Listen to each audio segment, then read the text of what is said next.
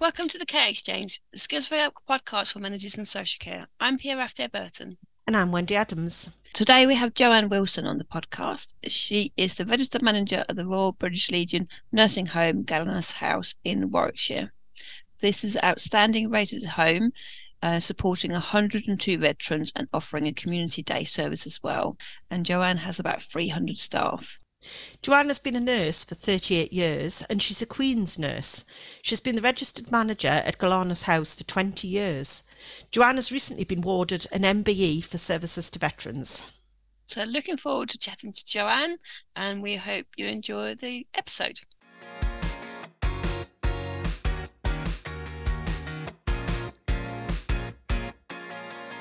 Welcome to The Care Exchange, Joanne. Thank you. It's lovely to be here. Yeah. We really look forward to talking to you. And we heard there in the introduction that you are really recently been awarded an MBE by King Charles.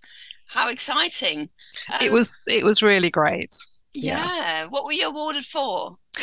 I was actually awarded the Queen's New Year's Honours in 22 for services to veterans. So I worked for the British Legion, and I've worked there for 20 years now. And it was just in recognition of this. And also, it's not just a one-person thing. It's about the team as well. So I accept it on behalf of my team. Yeah. So how do you become awarded? Do you know? Well, the Legion actually nominated me, and it's quite a process, apparently. I didn't even know it was going to happen. So when the envelope actually dropped through the door, it was a real surprise. But for the Legion nominate you, and then it goes through a sort of a selection process in the Legion, and then it goes to the sort of cabinet office. So I think it takes some time. It's not a 5-minute job, but it was a fantastic surprise when it came through. And it's one of those things, you open the envelope and you think, me? Is that, yeah, sure that's right? You know, look at the envelope again.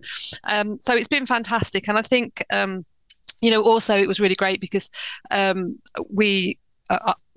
took my deputy with me. We went to sort of quite a few things around the Queen's Jubilee, which was fantastic. And then obviously, I think with COVID, they were just catching up, and hence why we've only just actually physically got the award, and that was from the King. So that was a great honour. Yeah. Absolutely. What difference do you think it makes having an MBE? Have you? I don't really know. I mean, for our day-to-day work, it doesn't make a huge difference because we do what we do. But I think it's really nice. Particularly, I think that year, I was the only care home manager that was recognised. So for me, it's all about that recognition of the work that we do. And it's not only caring for veterans, it's that work within social care. And anything we can do to elevate the voice, the picture, the sort of what people's consideration of social care is, anything we can do is going to be fantastic. So I'm going to use it, and I have used it over the last little while. You know, I don't use it all the time, but occasionally it's good to put it on the end of your name, particularly when you're doing something where you want people to notice, and they do. So for me, it's about using it for the good of the sort of the industry that we work in. Yeah, so about raising the profile. Absolutely, yeah. Raising awareness, raising the profile. And actually for people to think, gosh, you know, in social care you can get an MBE. I think it's fantastic. And I think, you know, as an industry, we should be, you know, there are loads of fantastic people out there working in social care, and we should be really putting their names forward. I know Deborah Sturdy is a great advocate of, you know, doing things and getting people's awards, you know, all the things now. And I think we are getting slightly better, but let's put more people forward, because there's a huge amount of people in social care, in all the aspects of social care, that actually should get recognised for the fantastic work they do. Yeah. I suppose it's about, you know, knowing that that's what you can do. Yeah, you know, absolutely. So, if you're sitting there, listening to this, and you're thinking, well, I work with somebody who was amazing. They don't necessarily need to be another manager. Think about, this is something that we can. Absolutely. This and also Deborah Sturdy has the awards, the gold, the silver award. Yeah. Nominate people for that, because, you know, it's about recognition. It's about saying we're here and we're doing a really great job. I've been qualified as a nurse a long time now, back in the middle 80s. And, you know, that it's changed dramatically since then. And I never thought as a sort of newly qualified nurse that you could achieve what you can achieve. But actually, there's huge. I mean, there are challenges and there are struggles within the NHS and without the NHS. But actually, the things that we can achieve are fantastic now, and the opportunities that we've got. You mentioned Deborah Sturdy a couple of times now. Just if you haven't heard of her, can you tell me who she is? Yeah, she's the chief nurse for social care, and it's a recent appointment in the last couple of years because, again, we didn't have anybody. We didn't have a voice in government, really, and even to have, health and social care, when people remember to put the social care bit on it, it's great because it hasn't happened for such a long time. And I've done lots of speaking and different things, and so we were the Cinderella service because we were there. We probably didn't get a good rap. People always considered social care to be something that you did. And they had that sort of thing where they, do you work? What do you do? Well, I'm a manager of a care home. And they put their head on one side and go, that's nice, And actually, it's a fantastic job, but it's a really challenging job. The people that work in social care, the nurses that work in social care, they think on their feet all the time. They are working autonomously, they're making huge decisions, huge amounts of responsibility. And I think slowly that's being recognised now, and that's a fantastic thing. Yeah. And those awards you're talking about, they're not just for nurses, are they? They're for anybody in social care. And I always say in this home, I've got a big home, 101 beds, and I've got just under 300 staff. We're only as good as our weakest member of staff. It's about everybody. No one person is indispensable, and no one person is. It's all about them. It's about us all working together, and everybody has a part to play. Yeah, absolutely. So the other thing that you've been involved with, and I know it's a few years ago, but you're part of a documentary for Channel 4, weren't you? Yeah. And tell us a bit about what was that about? That documentary about? Dementia care has come on in leaps and bounds, from being something that people didn't even really talk about 20, 30, 40 years ago. I worked with David Sheard, who was part of Dementia Care Matters for many years. And we adopted that butterfly approach that he really brought into being. And it was all about being and emotions and going with the person. And he was working, Channel 4 approached him, and he was working, it was a 3 documentary series. And he spoke to me, and we were able to do the actual sort of care home part of that. And it was a real honour to do it because I think, again, it was one of those things that, people only hear bad things in the news. It's always the doom and gloom stories. Care homes widely are reflected as people in slippers shuffling about with a Zimmer frame drinking a cup of tea. And actually, care home life is not like that. It's about living and being. So they actually filmed over a year, and it was interesting to be part of that process. And I think what came out to us at the end of it, to us, was just normal life. This is how it is. But actually, was hugely we top trended on Twitter, which I didn't really do Twitter at the time then. So I was like, oh gosh, what does this mean? But to us, it was just like, that's what we do. It's just our day-to-day stuff. So it's just about life, really. It's about working with people that know the person who's living with dementia, finding out as much about them as we possibly can, about our work being based on activity and sort of life skills and just living a normal life, and being occupied. And that if people are showing you behaviours, it's what is behind that behaviour. We don't take it at face value. We think, what's that person trying to tell us? How can we help that person's care? And we don't always get it right first time, but we work really hard with people to make it a really happy place where people can live. And I hope that that's what we sort of demonstrated to people. That's really interesting. And I haven't heard of it being referred to as the butterfly model. So what sort of things, in a very practical way, what sort of things do staff do that is different using this model? Well, we try to say we don't have an empty lap. So people have always got something that they can pick up and do, so they can be occupied with something. And it doesn't have to be a really complicated or challenging thing. We had a lady that used to be a nurse, and she had a first aid kit, which we used to empty out every day. And she used to tidy up, bandages to roll, medicine pots to wash. It's little simple things like that. We had another lady who had 13 children, and her day was a busy, busy day. So we risk assessed. We got her an ironing board, and she used to iron. She loved ironing and putting stuff away. So it's simple things, but it's all about knowing the person and where they are at that time in their journey, and then getting something that's appropriate for them. So again, it's not rocket science. It doesn't cost a fortune. It's simple things out there. And I think one of the things that we do quite well and we've really worked on over the years is that we, you know, it's hard for somebody to put their loved one into care because you're handing over your most precious thing in life. And I always say that, you know, if somebody's life is a metre, we know 10 centimetres of it, you know, they know the rest, and it's working with them. And actually it gives them a focus as well because they're sharing things with us. And sometimes it's the little things that make the biggest difference. So it's really about learning together and making the loved one, the relative, the friends, the family still part of the care that is given. So if they want to come in and help us, that's absolutely fine. If the person wants to go out, again, that's absolutely fine. They live here with our support, and it's not, you know, it's not about us managing their lives or controlling it. It's about us enabling their lives. And it sounds like that's a real culture thing. That's not just about implementing a process or a model, but it's about a real culture change and getting all of the staff on board with you. It is. How did you do that? I think we do it because we live it. So it's about us doing it to the staff as well. You know, it's not, you can't just come in and give and then go away and it does not matter. You have to know your staff really well as well. And we've worked with some people, myself and my deputy have both been here 20 years, so we're quite an established management group.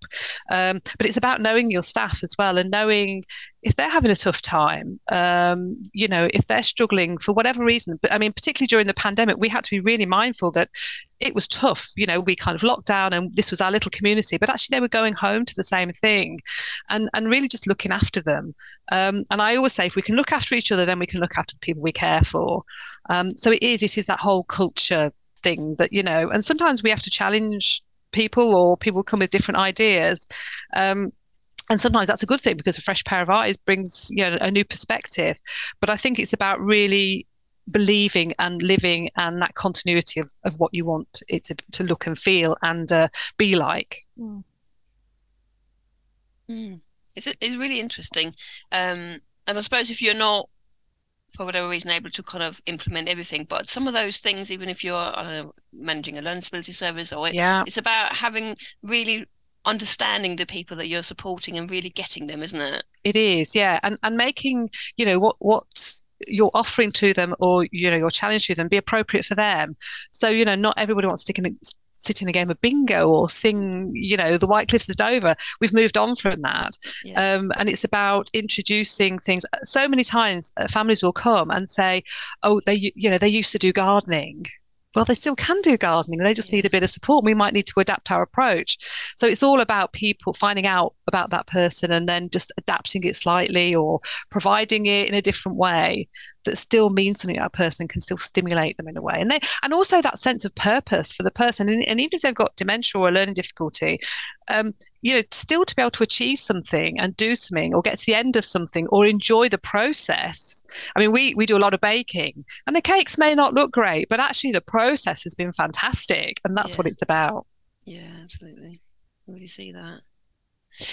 The other thing you're involved with is the Social Care Nursing Advisory Council. Can you tell us what that is? Yeah, it's quite a new thing, and it's still sort of in its being formed.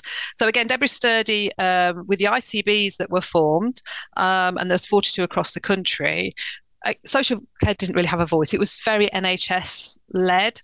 And actually, if you look at an ICB, there's a huge amount of social care happening, and it's not just care homes. It can be domiciliary services, it can be adult nurse services. It's huge. I mean, the range is, as you know, is great. So it's about actually us having a voice, because if decisions are being made within an ICB that ultimately affect what we're doing, we need to be in there. We need to be at the table saying, well, actually, we've got this great idea, or how have you thought about this? Or actually, if we had funding for this, it could make this better. So there are 42 chairs, and we are actually going through a leadership programme with the Florence Nightingale Foundation, which is fabulous, I have to say.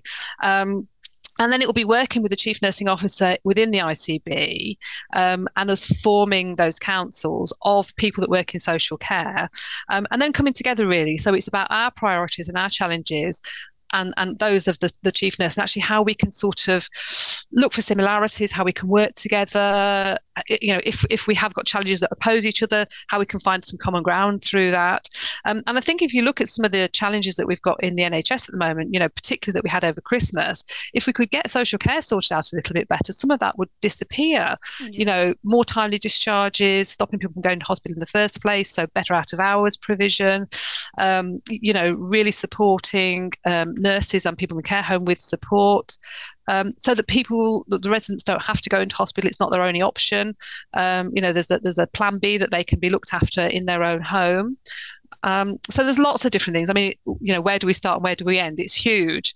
And every ICB will have its own particular challenges.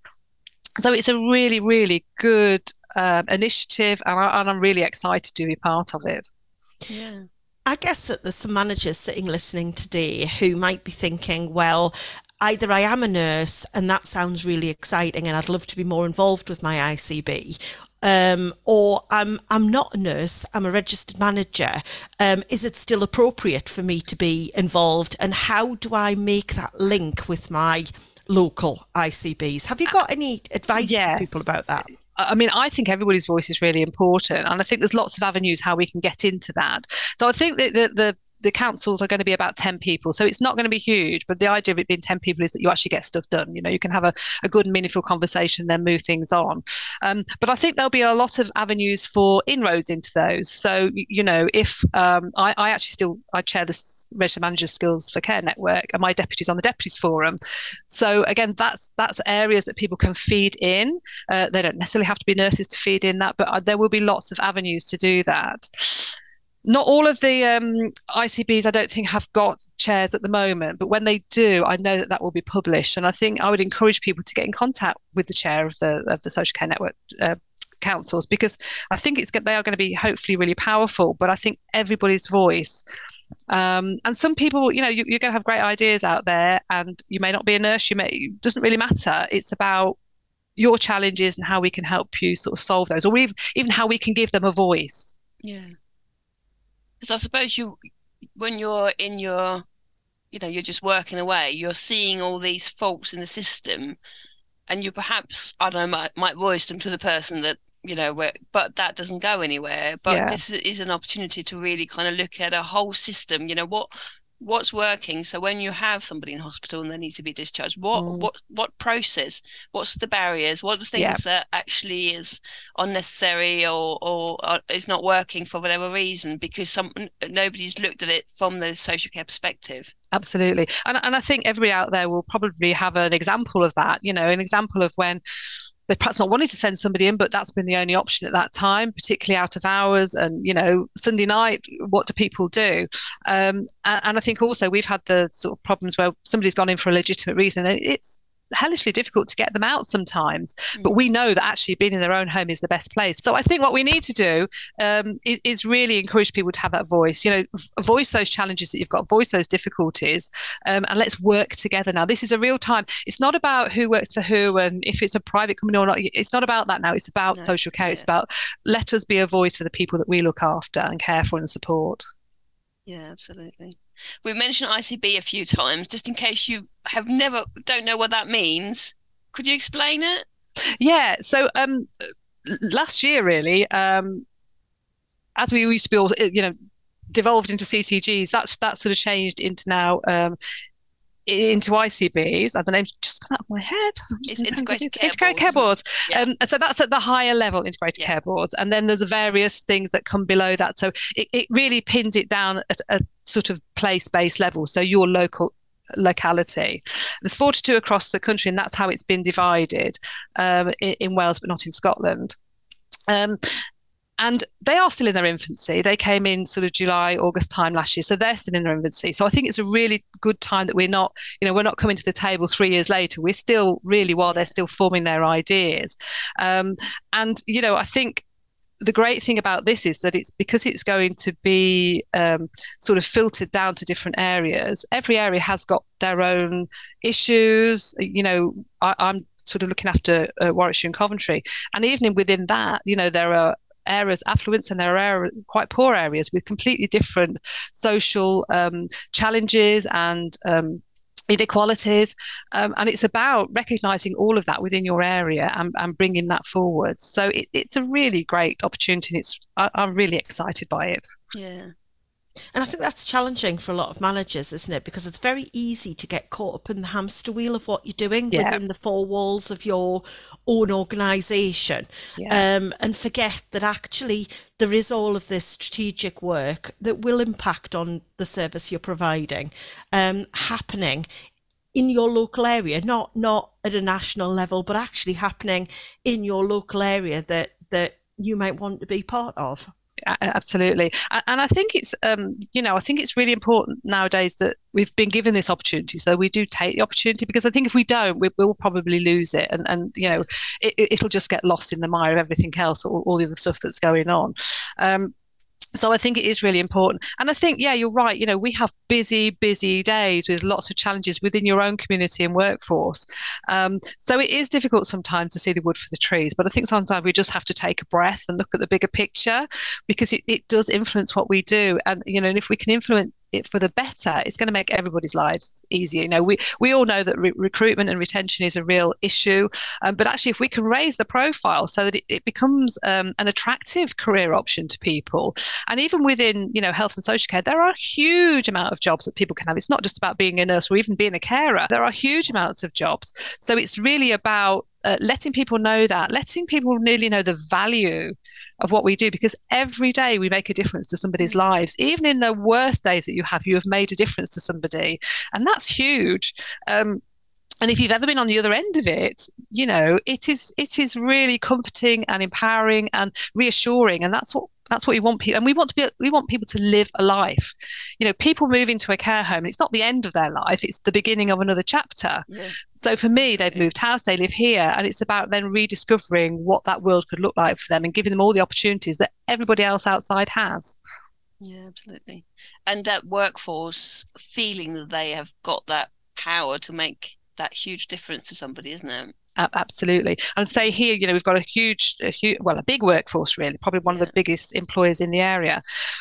But actually, I think everybody here really feels that they make a difference to people, you know, and we say it's like a big family, which sounds a bit corny, but we don't always agree. We fall out, we have discussions, we have debates, somebody might slam the door. But when the chips are down, we come together and we all know what we're here for. And it's about looking after and being kind to each other, and actually then spreading that to the people that we look after and enabling them to live lives. Yeah.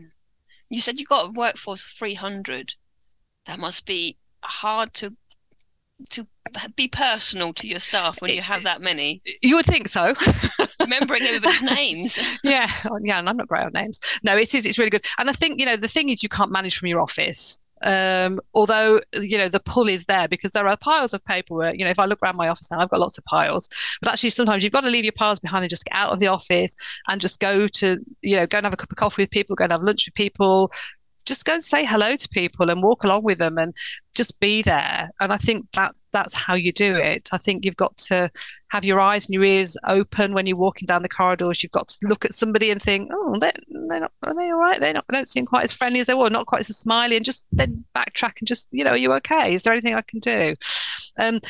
We work a lot on our staff wellbeing here. We have monthly events. Which the staff kind of lead or tell us what they would like to do. We've got a quiz and curry coming up soon.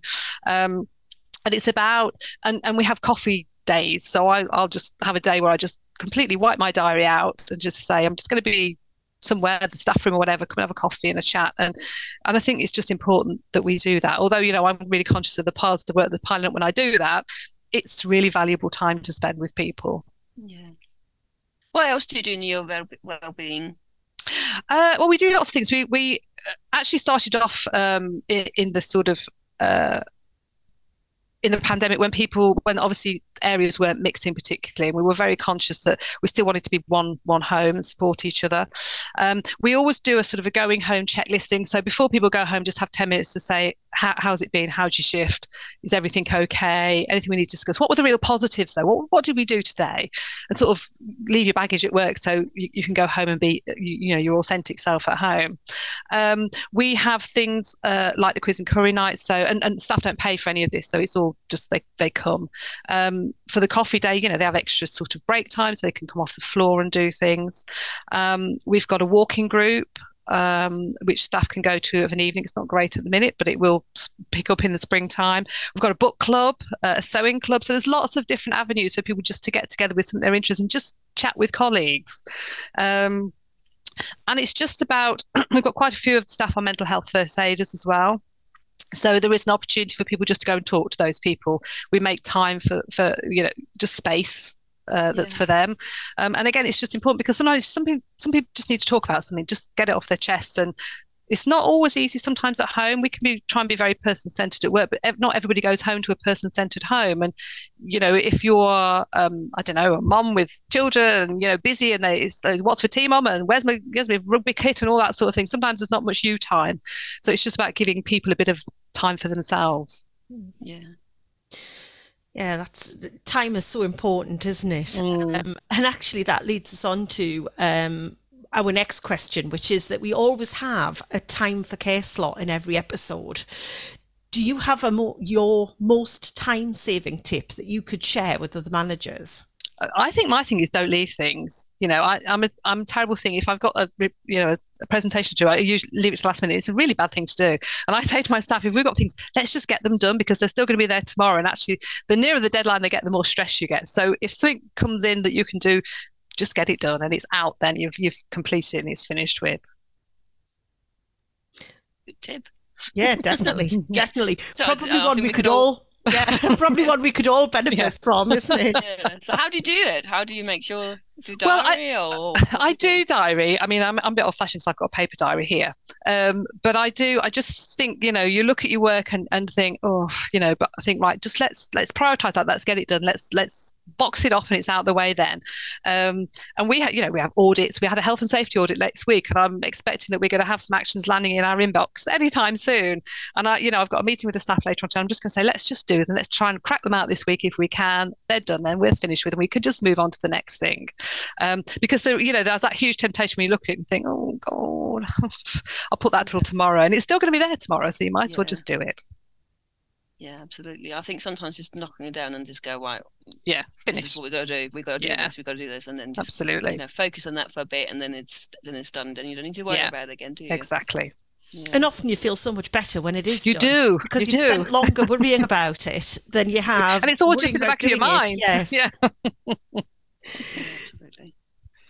So our final question, we want you to imagine that you're in the lift on the 10th floor going down with a group of registered managers, and before everyone gets out you want to tell them what you think is your most important key message that you want to leave them with. What would that be? I think it would be that take a positive from every day. You know, we work with people and, you know, people are emotional beings, that, you know, things happen. Things are never going to be perfect every day. Things are going to go wrong. But, you know, actually, that's okay. It's sorry is not a dirty word. It's okay to say, I'm sorry, that went wrong, or that wasn't how we thought it would be, or this is how you feel, I'm sorry. Learn a lesson, reflect on it, learn a lesson. And actually, it possibly won't happen again, or it will happen in a different way next time. But actually, every day, regardless of what may go wrong, you have made a difference to somebody, whether it be a relative or a resident or somebody you work alongside or you're supporting or a member of staff. Every day there is a positive. And I think sometimes we need to remind ourselves of that, because it can be hard and it can be a bit soul destroying at times. And sometimes you kind of feel, particularly as a registered manager, you're the sponge for everything that goes wrong in the place, because everybody looks to you for the answers and you don't necessarily always have them. But actually you will have made a difference every day. You will have done something really positive every day. Pat yourself on the back and say, well done. Really good advice, but quite hard to do at times. It is hard, but we have to do it. We have to practice. Yeah, absolutely. I was just going to say, I guess there's something as well about leading by example there. You know, not just doing that for the staff, but actually you being part of that too. Yeah, I think so. Because I think, you know, I said earlier, it's not about one person, but every group of people, every community just needs someone to kind of guide them and lead them. And, you know, for me, I feel that's my responsibility here. And, you know, I embrace people coming to tell me things that are happening in their lives or things that they need help with or just offloading. That's really good. But, you know, you can take on so much, but you do have to give, you've got to get rid of some of that as well, because, you know, you can't be everything to everybody. but you can be there for people. And I think that's most important, people giving people opportunity to talk, but then you need to find an avenue to talk as well. Yeah. And I think that goes back to your earlier point about taking that time before you leave. Yeah. So do you do that yourself? I do it with my management team, and it's particularly on a Friday. So we get together about 4:45. And it's not always easy, but we do. And we just kind of say, okay, what's the week been like for you? How's it been? You know, and it'll be, okay, but what's been really great? So, and I say to all the staff with the staff meetings, well, you all must fit. You can moan as much as you want in the staff meetings, but you have to end on a positive. So everybody has to come up with some positive, and actually end your meetings on a positive, end our week on a positive, because, you know, there has been so many positive things. Yeah. It's a really good bit of advice to sort of, I don't know, you're reflecting a lot, aren't you? But you're kind of making sure that the end bit of where you walk out of the door is the positive thought, isn't it? Yeah, absolutely. And I think it links back to exactly where we started. This discussion about the fantastic MBE and about recognising the positives, and the things that we do really well, not just about the things that maybe aren't going so well. Yeah, a really positive message, I think. Yeah. Thank you very much for that. So. Yep, great to talk to you, and it's a really interesting topic, both in terms of integration, but also in terms of kind of having a voice in society, and social care being really important. So thank you so much for talking to you about all those things. It's been really great to talk to you. Take care. Bye. Thank you. Bye. Bye.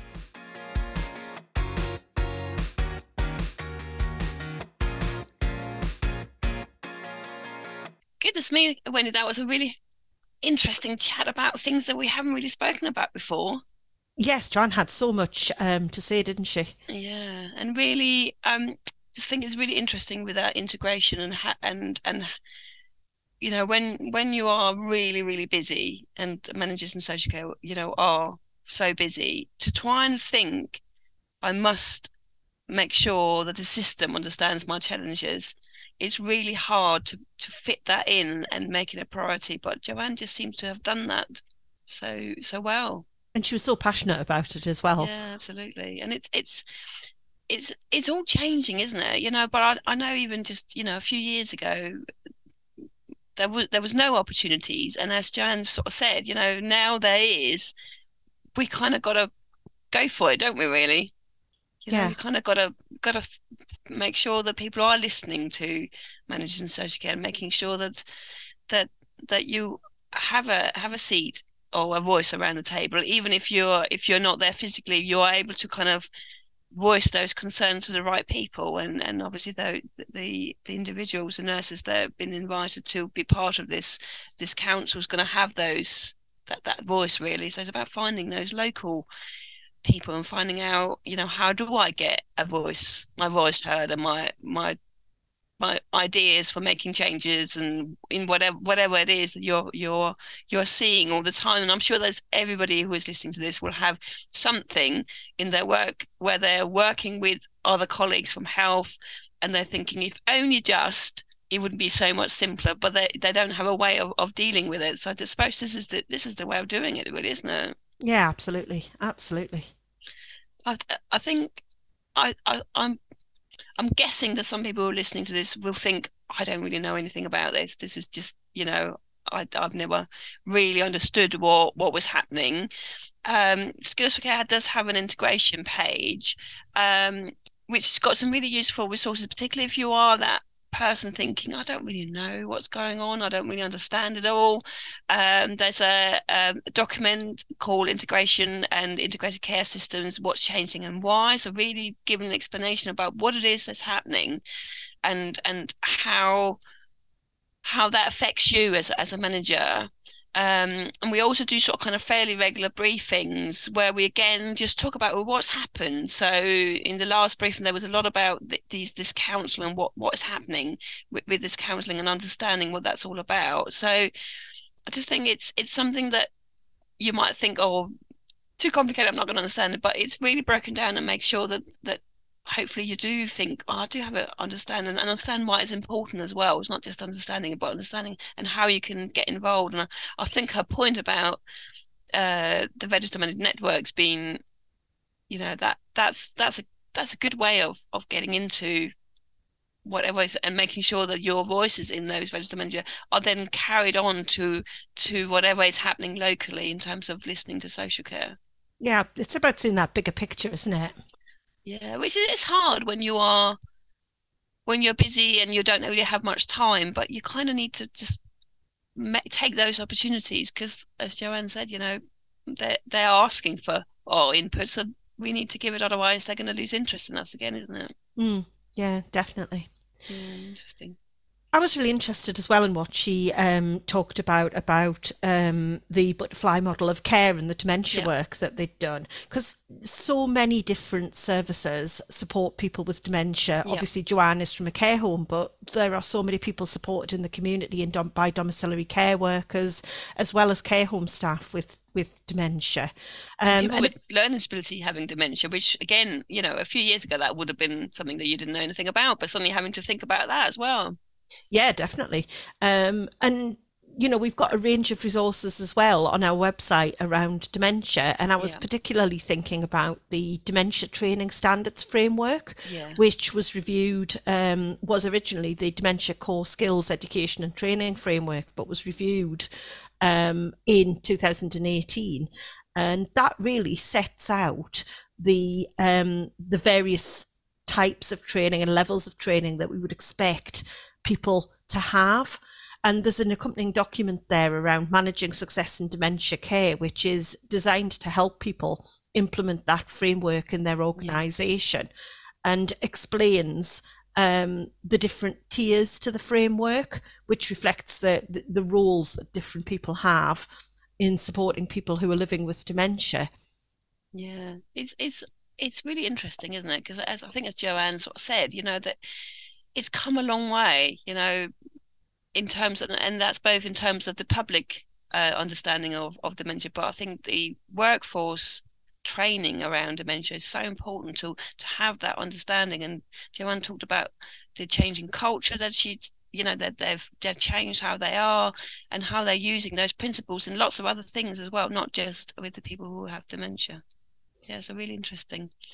So that was another great chat with Joanne, and just something that we, as I said, haven't really spoken about before. So hope you have enjoyed this episode. As I said, the resources that we've spoken about, the dementia page and integration page, are on the Skills for Care website, and there will be links in our show notes. Also in the show notes, we will add links to the Chief Nurse Adult Social Care Ward, and just a reminder, this is open to all of social care, so anybody you work with can be nominated. If you have enjoyed today's episode, please tell another manager about it. It would be great to have more people listening to the podcast. Thank you for joining us today. Bye. Thank you very much. Bye bye.